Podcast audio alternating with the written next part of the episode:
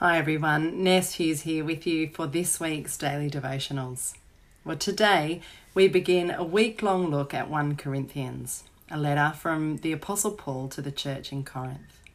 We read about Paul's mission to the Corinthians in Acts chapter 18, where it says, After this, Paul left Athens and went to Corinth. There he met a Jew named Aquila, a native of Pontus, who had recently come from Italy with his wife Priscilla because Claudius had ordered all Jews to leave Rome. Paul went to see them, and because he was a tent maker as they were, he stayed and worked with them. Every Sabbath he reasoned in the synagogue, trying to persuade Jews and Greeks. When Silas and Timothy came from Macedonia, Paul devoted himself exclusively to preaching, testifying to the Jews that Jesus was the Messiah. But when they opposed Paul and became abusive, he shook out his clothes in protest and said to them, Your blood be on your own heads. I am innocent of it. From now on, I will go to the Gentiles. Then Paul left the synagogue and went next door to the house of Titius Justus, a worshipper of God. Crispus, the synagogue leader, and his entire household believed in the Lord, and many of the Corinthians who heard Paul believed and were baptized. Paul stayed in Corinth for some time. Then he left the brothers and sisters and sailed for Syria, accompanied by Priscilla and Aquila. Well, what we read here is that Paul had a significant stay with the Corinthians, and after he left, he continued to correspond with them via letter. 1 Corinthians is not actually his first letter to them, it seems that he at least wrote to them once before and they have written back to him. So 1 Corinthians is his response to their letter. And we have to keep that in mind as we read and understand and apply this teaching from Paul. We're not fully privy to the correspondence that occasions this particular letter. There are lots of clues, and we can draw upon the big themes to be really benefited by 1 Corinthians. But we need we do need to be careful with the very specific instruction and be careful not to simply import it into our current context. But instead carefully consider what might have been going on in this very new and growing church. The best picture we get is from the opening nine verses, which we're going to focus on today. In these verses, we see the standard inclusions of a Pauline first century letter a salutation in verses 1 to 3, followed by thanksgiving in verses 4 to 9. These aren't just letter conventions that Paul observes and then moves on to the body of the letter proper, so to speak. These opening verses actually set the stage for all that Paul wants to say to them. The focus, um, let's focus first then on the opening three verses. Paul, called to be an apostle of Christ Jesus by the will of God, and our brother Sosthenes.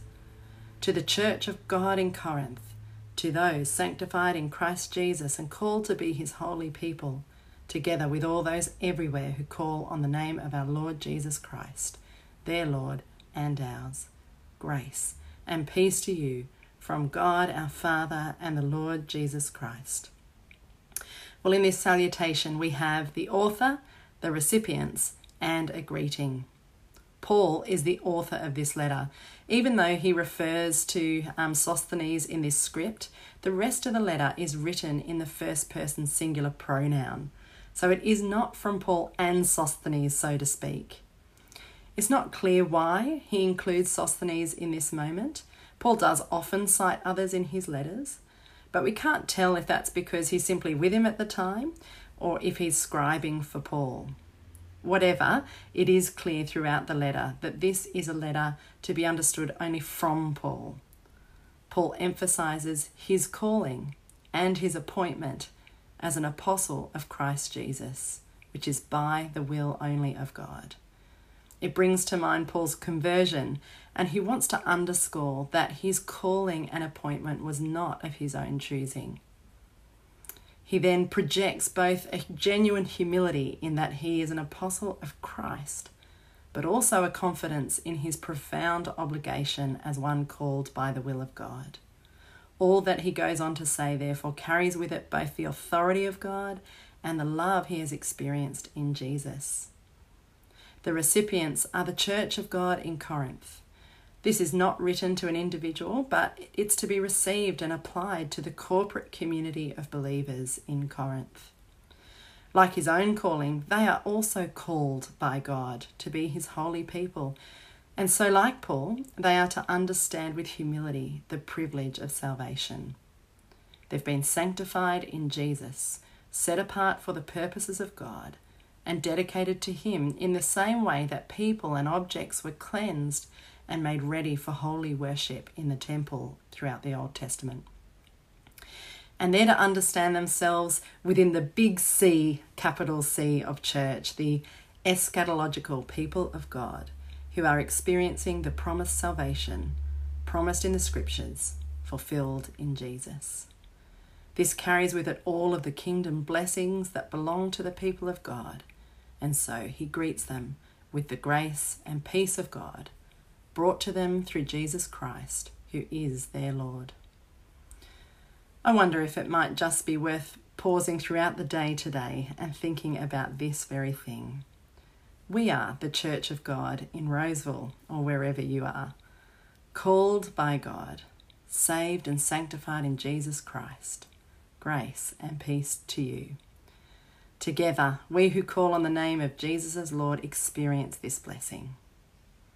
So Paul then goes on to write this thanksgiving I always thank my God for you because of his grace given you in Jesus Christ. For in him you have been enriched in every way with all kinds of speech and with all knowledge. God thus confirming our testimony among Christ about Christ among you. Therefore you do not lack any spiritual gift as you eagerly wait for our Lord Jesus Christ to be revealed. He will also keep you firm to the end, so that you will be blameless on the day of our Lord Jesus Christ. God is faithful, who has called you into fellowship with his Son, Jesus Christ our Lord. We'll notice how many references there are to God, Jesus, and the Spirit. God's grace is given in, in Christ Jesus, and in him they are enriched. God, therefore, sealing and making evident what had been taught to them about Christ and as such, they have the spiritual equipment through the Holy Spirit to live according to their calling until Christ returns, standing firm and living as they really are, the holy people of God. All of this is possible because God is faithful and has involved them in fellowship with Jesus Christ, his Son, our Lord. Perhaps what is notably absent is the lack of any mention of them and their leaders and their achievements and their faithfulness. We will go on to read in the letter that the Corinthians haven't been living up to their calling at all. In fact, they do not live by the Spirit, but Paul says they are still worldly. The message from Paul is clearly hinted at in these opening verses live as you are, the holy people of God depend only on God's faithfulness, which is fully experienced through Jesus. This is possible because they have the Holy Spirit dwelling in them personally and corporately. During the day today, as you reflect on our calling, your calling, recall also God's faithfulness to you.